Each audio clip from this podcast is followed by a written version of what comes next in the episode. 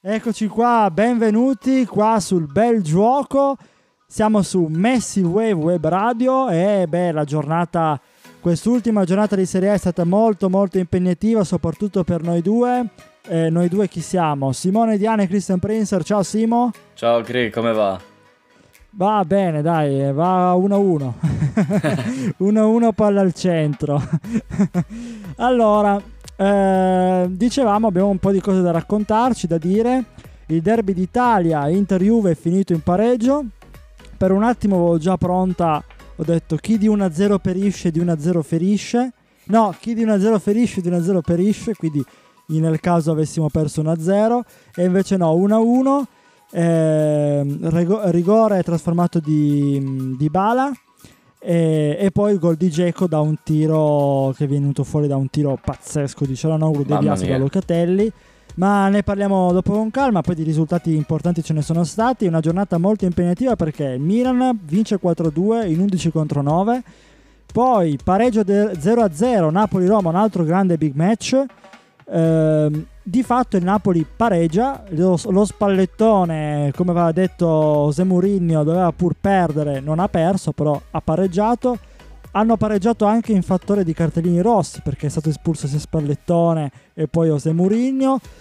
Espulso come al solito anche Gasperini. Insomma, ehm, dovessimo fare una classifica di Serie A in base alle espulsioni, probabilmente Gasperini avrebbe vinto lo scudetto, no? Sì. sì.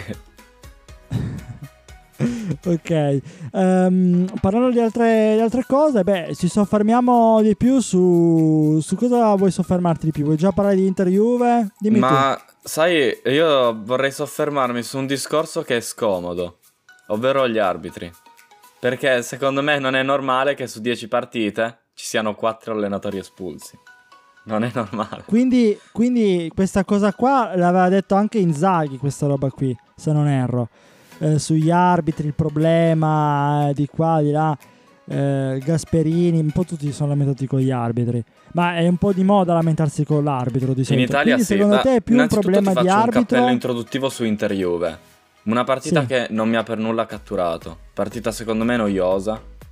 Infatti sì. gli unici gol sono avvenuti su episodi perché comunque eh, lì c'è sì, Cialanoglu che fa un ottimo tiro e Geco si ritrova la palla davanti alla porta e poi abbiamo il rigore causato da Dumfries, che, da, da Dumfries, che per, permette a, a Dybala di, di fare l'1-1. Innanzitutto, eh, secondo le regole italiane, il modo di arbitrare qua, quello lì è rigore. E, e non si può discutere. Sicuramente Dumfries può nettamente evitare quell'entrata, considerando che la, eh, il tocco di Alexandro che tocca la palla ancora prima che, venga travolto, che gli venga travolto il piede da parte di Dumfries, quindi eh, di fatto non gli impedisce di colpire la palla in un certo modo. Però comunque quel pallone finisce tra Skriniar, De Vrij e non mi ricordo chi, forse Brozovic. È un pallone inno- innocuo, per cui Dumfries può nettamente evitarlo.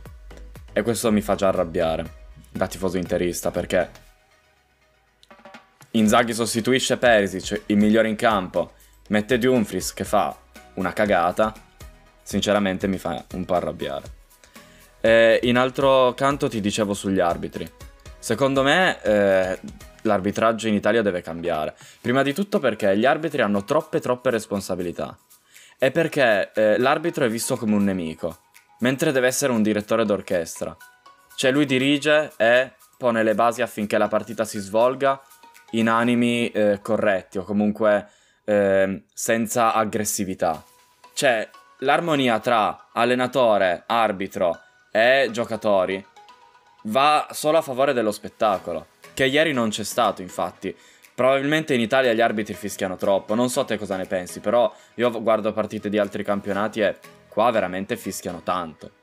Cioè, se noi dovessimo sì. considerare il tempo effettivo di una partita a causa dei continui falli, è veramente molto breve rispetto a 90 minuti. E mi viene in mente Di Marco, eh, che è rimasto a terra la scorsa sì, partita esatto. con la esatto. Lazio. Questo modo di arbitrare così eh, tarato, senza che ci sia un minimo di flessibilità, ovvero che un tocco è subito rigore, o comunque è subito fallo, allora ti fa dire io resto a terra e eh, e se resti a terra, effettivamente crei un vantaggio alla tua squadra. Perché, nel senso, è proprio un, una mentalità che viene fagocitata da questo modo di arbitrare. Quindi io sono contento, ancora di più a distanza di una settimana, che la Lazio abbia continuato quell'azione. Perché, eh, se, a mio avviso, eh, è una sorta di rivoluzione in Italia. Sì, sono d'accordo con te. Bisogna lasciare un po' più correre e fischiare meno. L'arbitraggio purtroppo è sempre stato un, um, un fulcro, diciamo, delle discussioni. Ma tu hai detto poco fa, ti fischiano anche solo un tocco. Ti dico una cosa, gli ex calciatori quando parlano di arbitra- arbitraggio, eccetera, eccetera, dicono sempre ai miei tempi se fischiassero così avremmo preso 5-6 rigori a partita. Vero. Detto da magari Bobovieri, da gente che magari ha segnato tanti gol nel campionato italiano e non solo. Guarda, il fattore dell'arbitraggio sicuramente è un fattore complesso e complicato. Io analizzerei molto di più la partita di per sé, che a parer mio non è che sia stata noiosa, però in effetti sì non c'è stata una grossa occasione dell'Inter, una grossa occasione della Juve, forse a parte il tiro di Cialanoglu, questo è vero. Sì. Ehm, la Juve, vabbè, l'entrata di qualche entrata, mm, qualche, qualche cross di Chiesa in mezzo all'area dove i vari centrocampisti non si sono fatti trovare pronti. Io sono arrabbiato molto con la Juve perché poteva essere un'occasione per accorciare le distanze. Ricordiamo che, Inter, che scusa, Milan e Napoli si trovano a eh, 10 punti di distacco dalla Juve e a 7 punti dall'Inter e quindi sembra una corsa a 2 e, ehm, ed è difficile da recuperare. Tu vedi, eh, vedi magari quale squadra vedi che può veramente colmare questo gap siamo alla nona giornata, quindi è tutto possibilissimo. Ma quale squadra potrebbe o quali squadre potrebbero colmare questo gap? Il allora. Napoli, secondo te, farà un po' come la fine di tutte le squadre di Spalletti che dopo gennaio calano? Oppure il Napoli forse questa è la volta buona che può concretizzare il torneo di Serie A e quindi portarselo a casa, quindi scudetto? Allora, secondo me Secondo me la, eh, lo scudetto è una corsa a 4. Napoli, Milan, Juve, Inter. Sì. Eh, non metto dentro la Roma perché nella crescita mentale mi sembra ancora un secondo indietro. Sì. Anche se l'Inter comunque mentalmente secondo me è scesa rispetto all'anno scorso. Però comunque la Roma secondo me resta un gradino sotto per mentalità.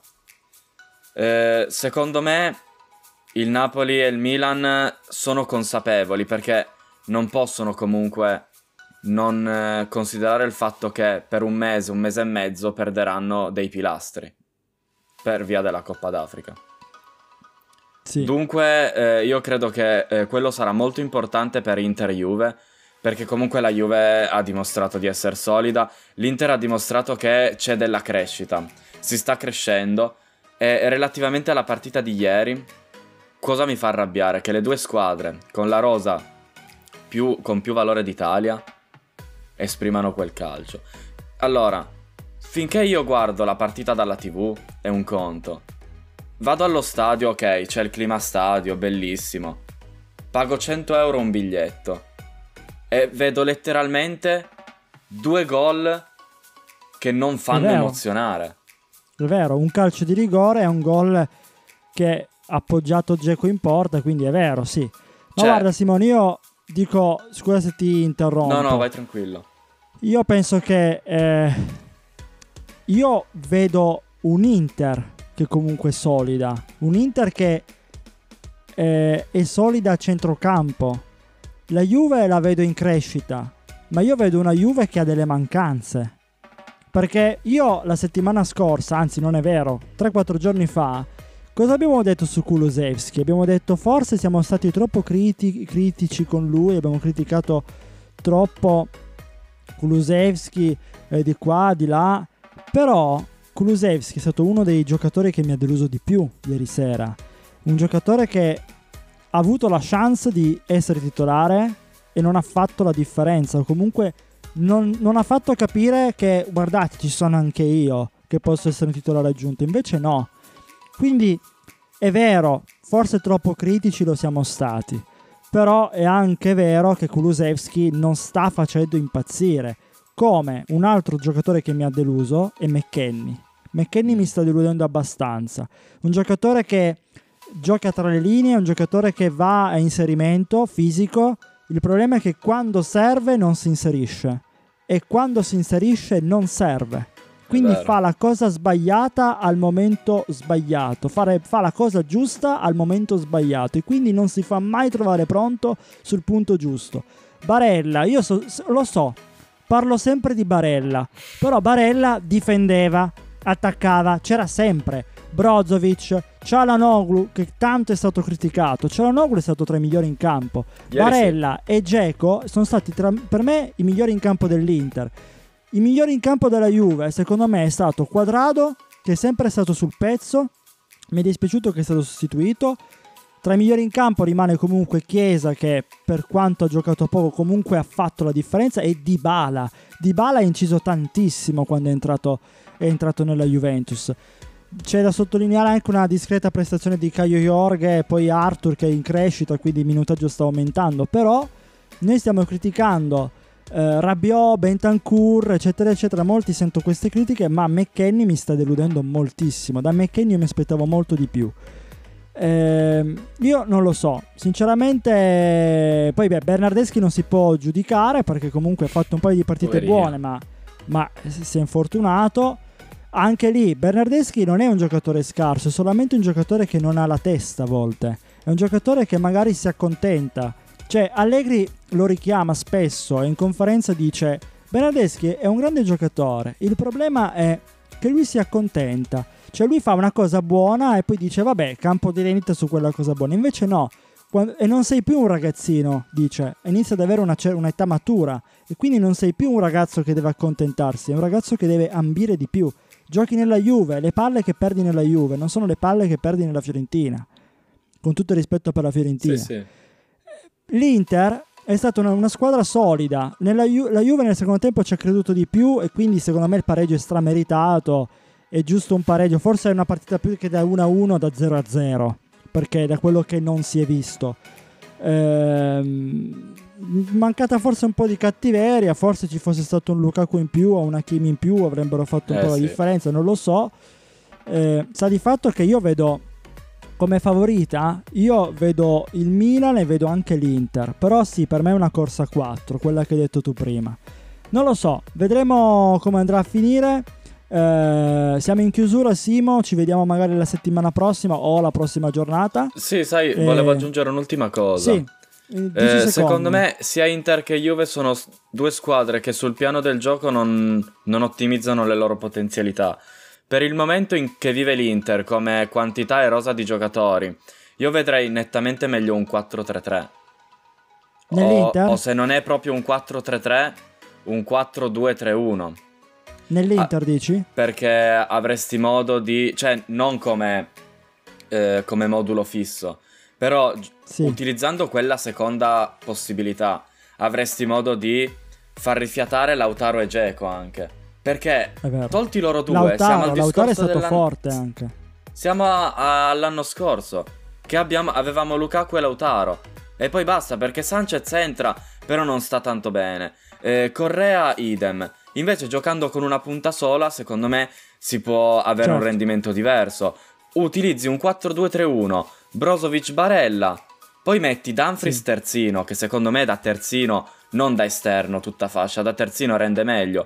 Bastoni può tranquillamente giocare terzino perché è giovane, perché l'ha fatto Chiellini, lo faceva Maldini e non voglio fare paragoni, lo, lo faceva sì. Costa Curta, che poi sono giocatori, lo faceva Ramos, che sono giocatori che poi sono stati decentrati verso magari 26-27 anni come difensori centrali. Guarda Simone, Simone, io Bastoni lo vedrei bene a fare una carriera come difensore centrale per il post Bonucci Chiellini. E quindi vedremo. Io però dobbiamo, io, noi dobbiamo salutarvi. abbiamo un pochino sforato, ma meritava. Ci risentiamo la, per la prossima giornata. Che dici, Simo? Assolutamente sì.